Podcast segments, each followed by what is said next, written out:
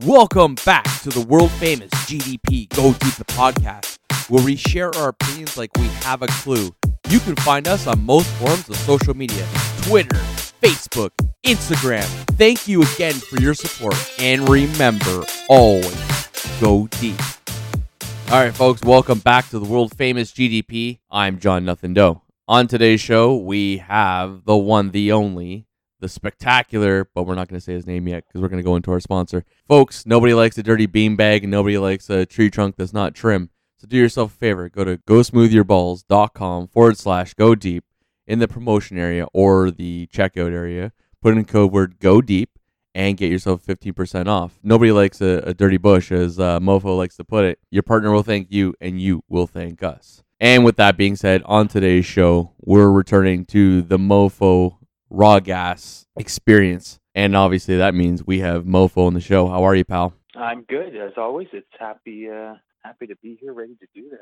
So welcome back. It's been a little while. I know you've been busy. I've been busy. Life's been busy, you know. Yeah, it's as always, you know, it's been a busy summer, busy with the car show thing. I mean, the thing is we haven't really been up here in Ontario, guys. Haven't really had any official shows, but I've definitely been out there cruising and getting out there. Been to the track a couple times. And haven't really had a chance to post much about it, but it looks like our season is done there with the with our S10, the Black Widow, which is unfortunate, but that is racing. For those of you that do follow and support, continue. We do appreciate it, or I appreciate it, I should say.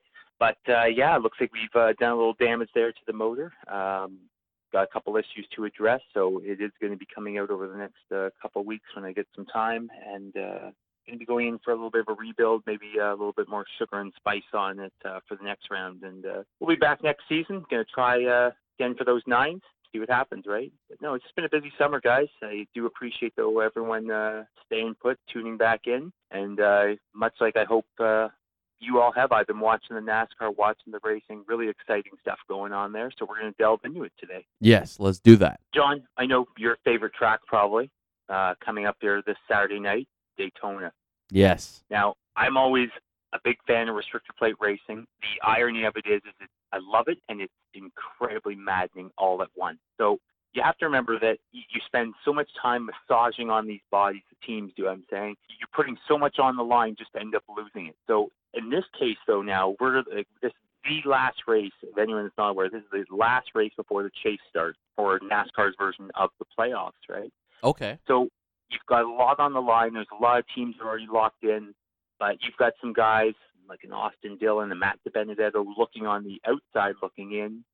Denny Hamlin's already locked in. Harvick should be in based on points, but you know, technicalities of anything's possible because it's a win and you're in, right? Definitely. So it's going to be interesting, but we're going to Daytona. Really looking forward to it. You know, usually I would talk about ones to watch, but I mean it's hard because typically there's been like one or two guys that have shined all season, and you're like, yeah, you know, like they're going to run well. They always run well at like a restrictor plate track.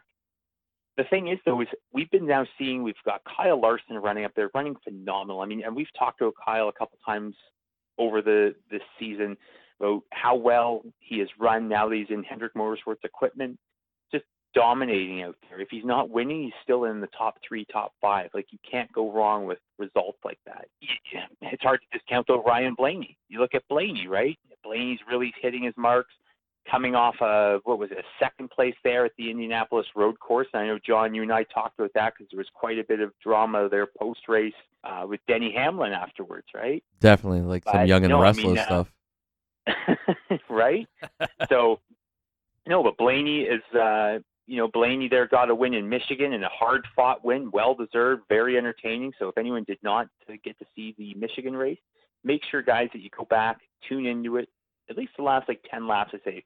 Really good racing. I think NASCAR really had a good product there, and I wish that the borders were open because I usually would have attended the Michigan race at Michigan International Speedway, but due to COVID and all that, you know, bullshit still going on, not able to cross the border, at least by driving. And I'm not flying to Michigan. I'd rather drive. If you fly to Michigan, you could use a small plane at least. It's not that far. Oh, wow. Speaking of small, John, anyways. Wow. Let me ask you something before we go any deeper. Restricted plate racing. Can you explain it to the listener just in case they're not aware? Oh, okay. So, yeah, restrictor plate racing, basically, in short, is you're like they have like a small, it's a restrictor plate in between what used to be the carburetor and the intake manifold of the engine. Now they've got a throttle body, like fuel injection, so they'll still have a plate basically in there between the throttle body now and the intake manifold. And all that restrictor plate is doing is it's a plate that is literally restricting the volume of air moving into that engine, thus cutting the amount of horsepower that the car is going to make. So essentially it's just NASCAR's way of dialing back the power. You have to understand that each team, or most teams, still build their own engines, right? And that in that case, some teams buy their engines from, say, a Hendrick Motorsports or from a Roush Fenway or whoever, right? But the teams, I mean, you could say, you can't just say the teams you are not allowed to make more than, say, 700 horsepower. How it works is the teams build their engines based upon the specs that NASCAR has laid out that they are allowed to work in. Okay. And then NASCAR says, okay, we're going to a restrictor plate track. Here you go. A Daytona, a Talladega, as an example. Here is this restrictor plate. This is a mandated device. There's a template that fits the restrictor plate to make sure that it is within spec. And I say that, and they check it pre-race and post-race, because over the years, anyone that's watched NASCAR long enough, there has been new, like, endless amounts of gamesmanship of where restrictor plates that started out to spec size have literally, like, just as the race goes on, it just disintegrates away and opens itself up, or it melts, it falls apart. Like, I'm telling you, the engineering teams that work on this stuff would blow your mind with the gamesmanship, as I call it. Okay. Right? So that's basically what a restrictor plate is, just restricting the volume of air into the engine. Anyone that has already watched a restrictor plate race knows what we're talking about when we are inevitably going to have the big one. Anyone that has not, essentially you get what we call pack racing, where you've got 20, 30 cars all bunched together, in some case all 40. And inevitably, you've got guys racing inches off of each other. Something's going to happen. You've got bump drafting going on, and there will be what we call the big one. Hopefully, everyone is all right.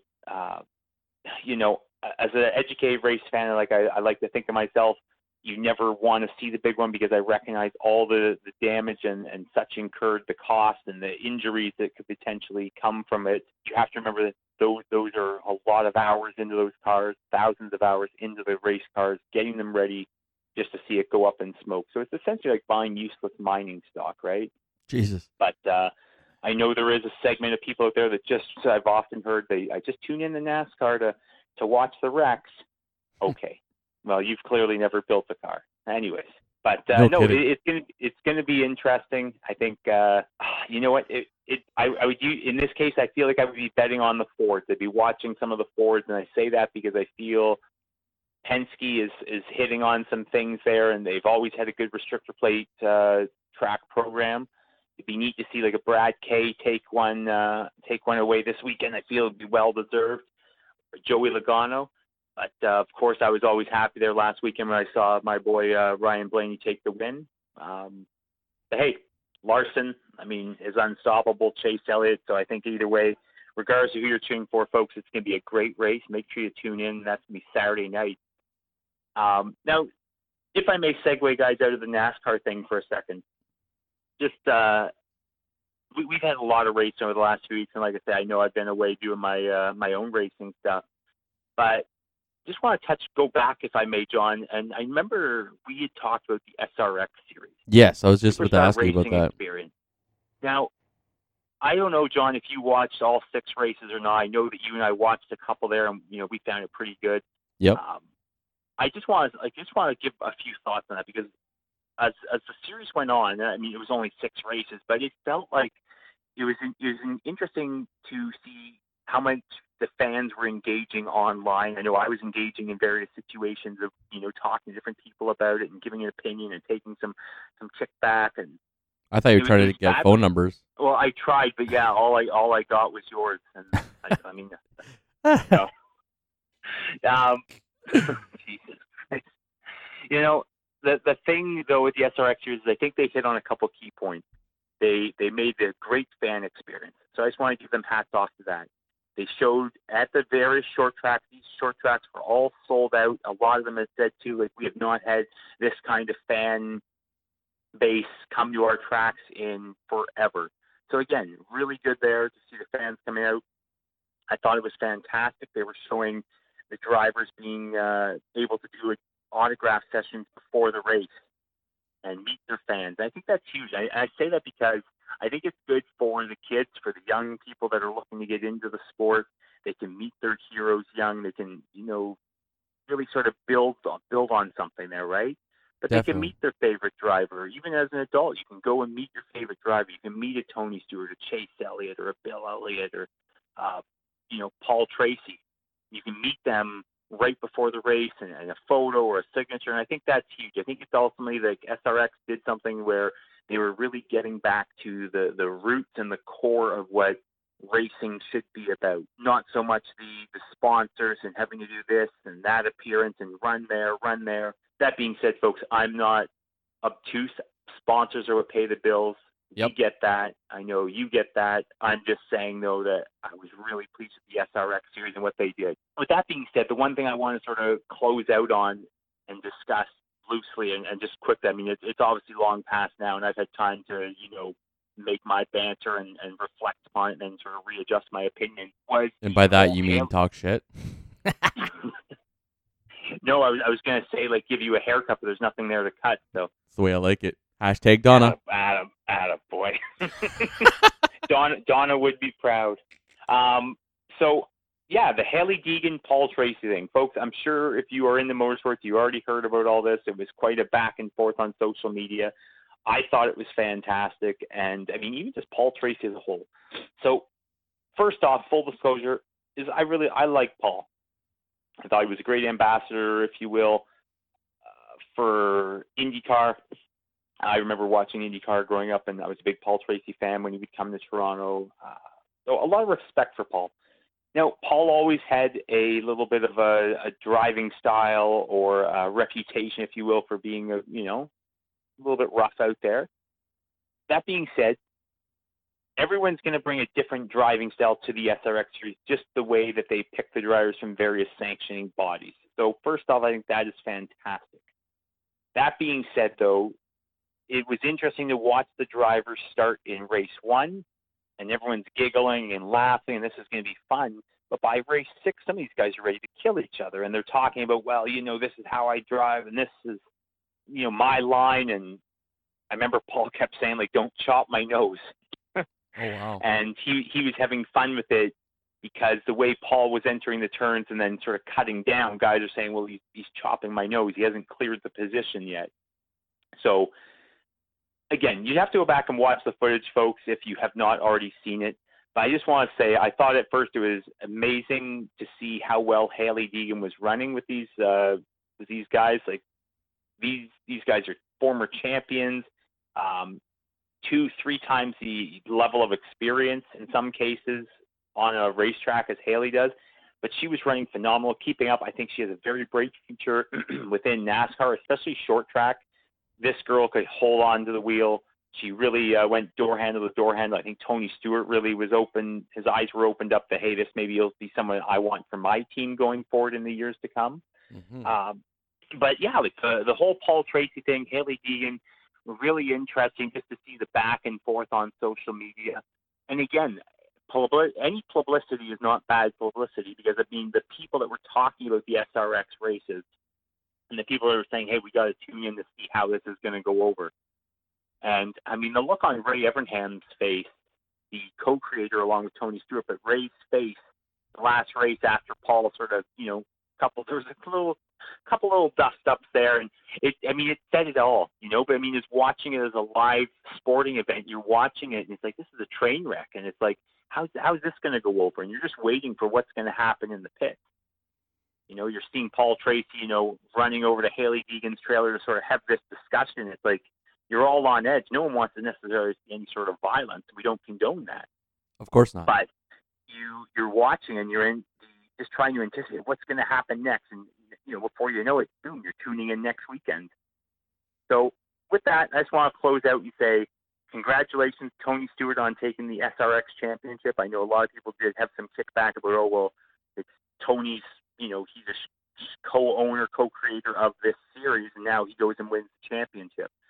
Listen, guys, they did dirt track, they did asphalt, short track. Tony was competing out there with all the guys. Did he have a little bit of an advantage on dirt track? Maybe, yeah. It's hard to argue that he didn't. But, you know, we saw a lot of stiff competition out there, door-handle-to-door-handle racing. Very pleased. Hopefully SRX is going to be able to extend their series to an 8 or a 10 race series next year. Maybe get some more funding in there and, you know, just some different names that could be easily thrown into the mix for the odd race here or that. But phenomenal racing. Hopefully they're able to get that going again. But I know originally when Paul got sort of wrecked by Hailie, and Hailie just held her line. I remember screaming at the TV that, oh, you know, Paul, you better get out there and fix this, right? And turn her. But I went back, I watched some footage, and I realized, you know, actually I think Hailie Deegan was right in the right. So good to see her out there standing her ground. Folks, if you have not watched SRX, make sure you tune in for the next season. It should be some phenomenal racing. Shouts out again to Tony Stewart. And, yeah, so looking forward to it. But that's for next season. Next week, folks, we will be back with more Mofo's Raw Gas, and we will be talking about John's haircut or the lack thereof. And we will also be covering the Daytona race results and who's going to be then in the chase and making some predictions. We might see about if I can get some info from Astro Moon on who I should be betting on or who I should be watching, maybe based on some numbers and the stars if they align. We'll see. Okay. But again, thank you for listening. Thank you for the continued support. So before we close that out, one thing quickly. I don't know if you're aware there, Mofo, but we're having a contest for Asher Moon. She has a segment, and she wants us to help her name it, and that means you, the listener.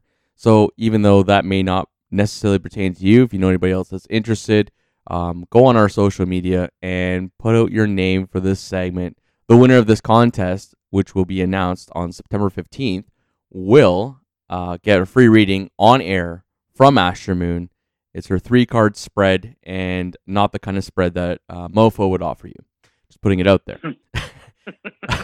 Also, folks, we have gear at the Spring Store. I know they've had a bit of a stock issue, but I think they're getting better now, so take a look at it. The details will either be on my Twitter account or they will be on the Podbeam information section. Mofo, once again, thank you for taking the time and explaining all your goodness about racing and how you're going to start endorsing hair plugs because you need some. I never employ. Folks, thank you for listening. John caught me flat-footed. As always, he likes to abuse me. But folks, thank you for listening. Thank you for doing this with us. And remember, always go deep. Always go deep. Welcome back to the world-famous GDP Go Deep the podcast, where we share our opinions like we have a clue. You can find us on most forms of social media, Twitter, Facebook, Instagram. Thank you again for your support, and remember, always go deep.